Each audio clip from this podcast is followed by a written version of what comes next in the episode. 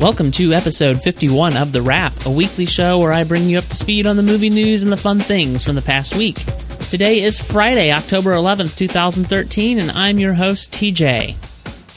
Well, this past weekend we had quite the movie debut. Uh, it did uh, well at the box office. It was number one, and it was one fantastic film. I would call it the best film I have seen so far this year.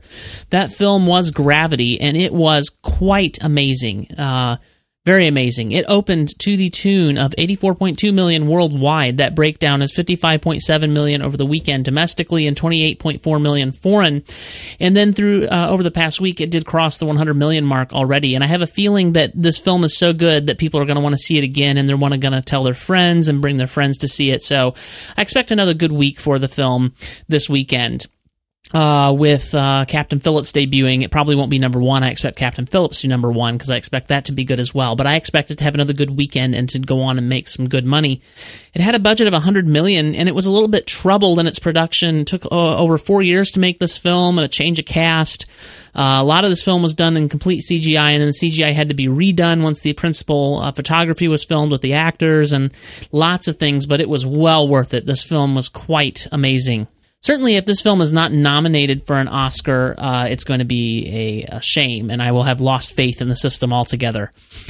Number two at the box office was Cloudy with a Chance of Meatballs. Quite a change of tone from Gravity, but that was number two on a budget of 78 million. It's now up to 71 million worldwide. Um, and so, yeah, I am just not interested in this film. I know people have told me that it's a good film, but whatever. I'm not interested. That was number two. Number three, Runner Runner, budget of 30 million. It made 31.1 million worldwide for its first weekend outing, so it's made its production budget back. Has a little ways to go to get up to uh, profitability. Uh, and uh, it looks an awful lot like a bomb of a film to me, and I'm probably not going to see it, at least not in the theater. We'll see. Number four was Prisoners on a budget of 46 million. It's now up to 62 million worldwide, and this was another fantastic film, uh, a good strong contender for the box office uh, at the moment. Number five was Rush on a budget of 38 million. It brought in 48.1 million uh, thus far worldwide, and this is the second weekend for Rush. Number six, Don Jon. Uh, it is now up to 17.5 million worldwide on a budget of just six million dollars. So uh, yeah, that's doing pretty well. Number seven, Baggage Claim, 15.1 million gross. The budget is not available, which tells me the studio is is uh, a little embarrassed about how much money they spent on this film, and it doesn't look like a great film. Number eight, Insidious Chapter 2. This is quite amazing uh, in terms of budget of five million. It's made eighty-seven point three million worldwide. I mean, that's uh, the film deserves applause just for that achievement alone. That's seventeen point four times the production budget. So uh, that's what's going on at the box office this past weekend. And as we head into this weekend, we'll see how it stacks up uh, on Monday, or actually on Tuesday when I publish the next box office report. I believe I'm going to move my box office report to Tuesday permanently, just a little easier to manage that way. All right, uh, in other news, Agents of S.H.I.E.L.D. had even bigger gains in time shifted viewing last week, uh, or I should say this past week. Uh, based on live plus three day data for the second episode of Marvel's Agents of S.H.I.E.L.D., the new ABC drama saw significantly bigger TV playback gains than for its premiere telecast. The show surged to 51%. Uh, the show surged 51% to 4.92 adult 18 through 49 rating, up from a 38% increase from its debut telecast. Uh, and this is not surprising to me. I mean, that just means we've gained a lot of time shifted viewers, and the type of people who would watch this show probably are much more keen to time shift their viewing. I know that's what I do.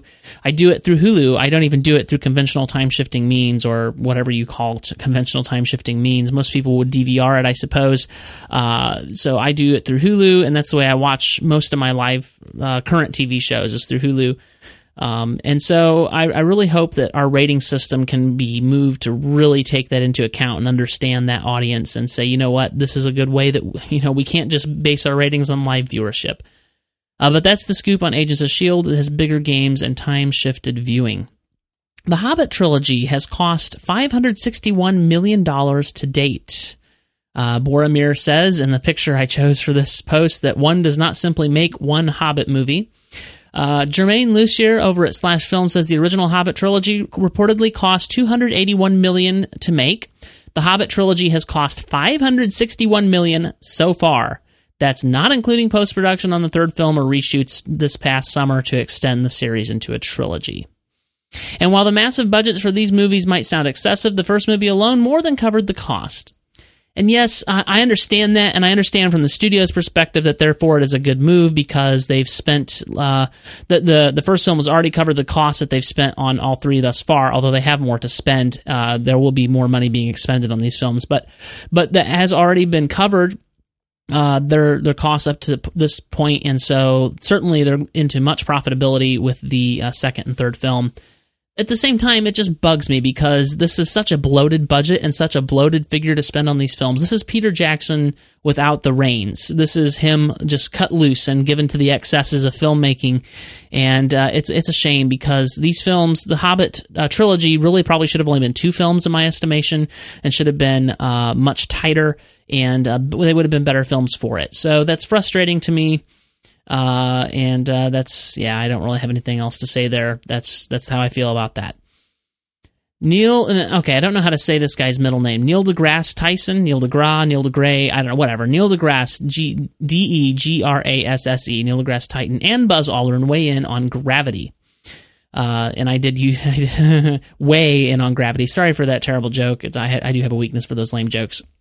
Uh, and so, if you've, uh, as you already know from my box office report, uh, Gravity uh, I enjoyed very much, uh, and I'm certainly not the only one. It has a 98% approval rating amongst critics, but uh, Neil deGrasse Tyson had some uh, tweets that kind of cast doubt on some of the things. Let me just read a couple of them for you.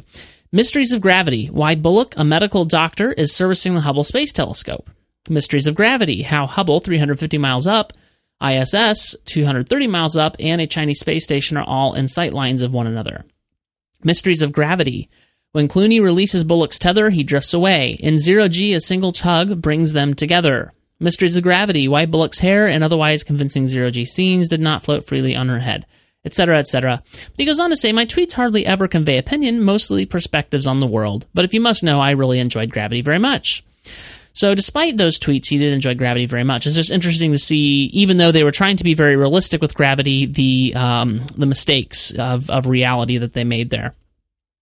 Buzz Aldrin did uh, talk about how much he enjoyed the film. He says, I was so extravagantly impressed by the portrayal of the reality of zero gravity. Going through the space station, going through the space station was done just the way I've seen people do it in reality. Uh, so those are uh, two guys who are well known weighing in. One who's even been to space, weighing in on Gravity. So they enjoyed it.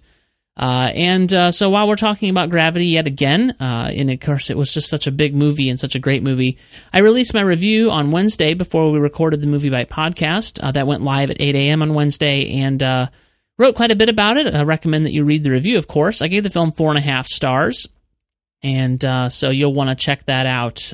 really enjoyed the film and uh, got a good couple of good compliments on this review as well. Catching Fire will use less shaky cam but have more love triangle. This is according to Adam over at Collider.com. Speaking with New York Magazine, Francis Lawrence addressed his take on the material, noting that he has ditched Ross's camera style. No, no shaky cam. I think a lot of people will be happy to hear that. And I'm certainly one of those people. That was my big complaint about Ross uh, Gary Ross's uh, shaky cam style of the of the first film, uh, especially early on in the film. Like as you got into the Hunger Games, it didn't bother me as much because it became more apparent that this was the the world was kind of going that way. But in the beginning, it just didn't make any sense, and I was really frustrated by that. And it was so shaky, it was hard to follow sometimes. It's just not good cinematography. Uh, but then Lawrence also added that he has decided to focus more on the love story between Jennifer Lawrence's Katniss and Josh Hutcherson's Peeta and Liam Hemsworth's Gale this time around. He says, I feel the love story in general was um, a bit buried in the first one. I wanted to bring the love story to the surface, and when I say love story, I mean the triangle. That part bothers me more because that was my least favorite aspect of the books, even though I enjoyed the books, and so I was hoping that we would not get into that as much in the films, but Francis Lawrence is going to make sure that we do. So yeah, it's a little frustrating, but that's the news on the Catching Fire front. Still looking forward to the film. Still think it's going to be a good film, and really love the fact that it's going to have less shaky cam. NBC plans a Remington Steele sequel. Now, hang on to your lunch, guys. The undertaking, also named Remington Steele, would center on Olivia Holt, daughter of Remington Steele and Laura Holt, played by Pierce Brosnan and Stephanie Zimbalist in the original version. In the comedy, Miss Holt would reopen her parents' detective agency and soon find herself in the same kind of funny, action filled situations that provided the background for Remington and Laura's five season long romance. I really loved the show Remington Steele. Uh, of course, I didn't watch it at the time. I was way too young for that. But have gone back and we, uh, when we, when my wife and I were first married, and we began, uh, we actually started our Netflix account with DVDs. Can you believe it? That old physical media. Uh, we one of the shows that we watched in its entirety through Netflix, them sending us a disc every, you know, every time we sent one back was Remington Steele, and we really enjoyed that. And so I love Remington Steele, believe it or not, even though it's an old TV show, and in some ways it doesn't hold up, but in some ways it's just so great. And this news doesn't excite me at all because this is just, no, this is such a bad idea. It sounds awful. I don't know why they're doing this. It just sounds so awful. Ugh, leave my TV show alone, guys. All right, moving on. Uh, I wrote today an article on the Agents of S.H.I.E.L.D. I've seen a lot of people online uh, ragging on Agents of S.H.I.E.L.D., and it's just frustrated me a lot. So I wrote a little short article about this and uh, why I think that is. Um, and you should go read it. It's not a long read, but essentially, I think that we've built up, uh, especially us nerds and people who already knew and loved Joss's work, we built up what he could do with a show so high, we set it on such a high pedestal that no show could ever attain to it. And we built those expectations up so that we were expecting to be wowed in ways that are not even possible. And certainly not in ways that we've ever seen from Joss before. And now it, the show can't attain to it. Um, and you know, frankly, I mean, we forget too that that first episode, the pilot that people have hated so much, it was still a pilot, it, and it was subject to the problems all pilots have. It was overwritten and overwrought, and you know, trying to establish ideas and characters, and and every one of Joss Whedon's pilots have had this issue, like any other pilot. And I think that you need to go back and watch the pilot episode of Buffy if you don't believe me, one of Joss's most celebrated shows. If that pilot, and even if that first season was all we ever had of Buffy, then we would he certainly Joss would never have gotten to the helm of the Avengers. The show went on to do great things, and I love Buffy.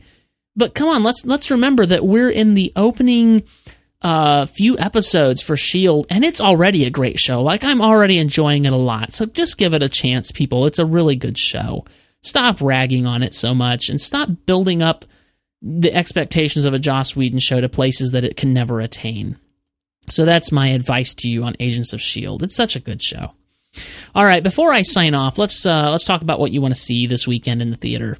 New uh, this weekend is uh, Captain Phillips, The Fifth Estate, and Machete Kills. So Captain Phillips looks like it's going to be another Oscar contender, if you ask me. It looks like a great film. It's based on real life events, and it has at least one great actor in it, Tom Hanks. I don't recognize any of the other actors, uh, but I think it's going to be one of the additions to the Oscar nominations. And so I'm, I'm hoping it's going to be a good film. It's the one I'm going to see this weekend, and I'm going to recommend it for you as well. The Fifth Estate, rated R, it's another one that I want to see, but I'm not going to get to see it this weekend. I'll have to see it next weekend, and I don't quite know yet whether it's going to be a good one. I think it will be. I hope it will be. I'm looking forward to seeing it. Machete Kills, rated R. Do not go see this film. Please do not go see this film. I, I don't want you to see this film. By the way, don't see this film. It looks like such a terrible film. I mean, I even had trouble in my what to see article. I try to put an image with each movie. I even had trouble finding an image that wasn't too over the top with with uh, skin and sexuality to post on MovieBite and be comfortable with that. So if that tells you anything about the film, and it just looks like such a cheeseball movie, don't go see this film. Still in theaters is Gravity, highly recommended. Cloudy with a Chance of Meatballs, Runner Runner, Prisoners, Rush, Don Jon, and Baggage Claim. For more on how I feel about those films and whether I think you should see them or not, be sure to check out my article linked up in the show notes. Well, that's all I have for this week. Speaking of those show notes, if you want to view those, you can find those online at moviebite.com slash the wrap slash 51. If you'd like to keep up with me, you can follow me on Twitter at TJDraperPro. You can also follow MovieBite on Twitter if you want to stay up to date there with MovieBite. That's twitter.com slash MovieBite. You can like MovieBite's Facebook page at facebook.com slash MovieBite if you want to stay up to date with MovieBite there. Of course, be sure to visit the website where I keep you up to date every weekday at MovieBite.com. That's it. That's all I've got this week. Thank you for listening. I hope you have a great weekend.